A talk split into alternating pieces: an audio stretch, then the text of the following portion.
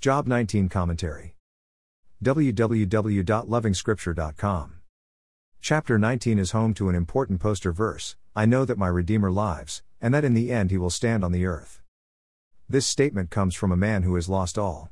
He has suffered rejection, scorn, and ridicule. Job skin disease meant isolation and general rejection. He didn't belong to the world of the normal and the righteous. Having lived the life of the rich, and though humble and generous, people must have still poured scorn on his face.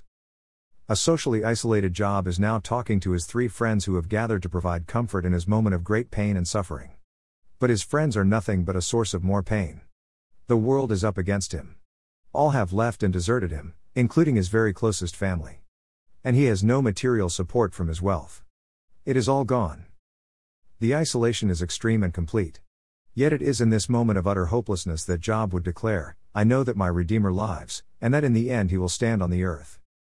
Job's Redeemer would stand on the earth as judge. Job's physical self would see the righteous and just God of creation. It is for this very reason that Job's friends should be concerned for their own individual destinies they too would be judged. Have they lived righteously before the Creator God? In the first section of this chapter, Job laments the heavy hand of the Lord over his life. But he hasn't cursed the Lord because of it. Instead, as we have seen in the second section, Job has declared that his Redeemer lives and that at an appropriate time, he would stand to judge the earth. Let this be the saint's faith. Has the healing failed? Has the economy failed you, despite your very best efforts? Has the world of the living deserted you, dumped and scorned your affection? Be it as it may, let the saint know that his Redeemer is still on the throne. And that in the end, he will stand on the earth.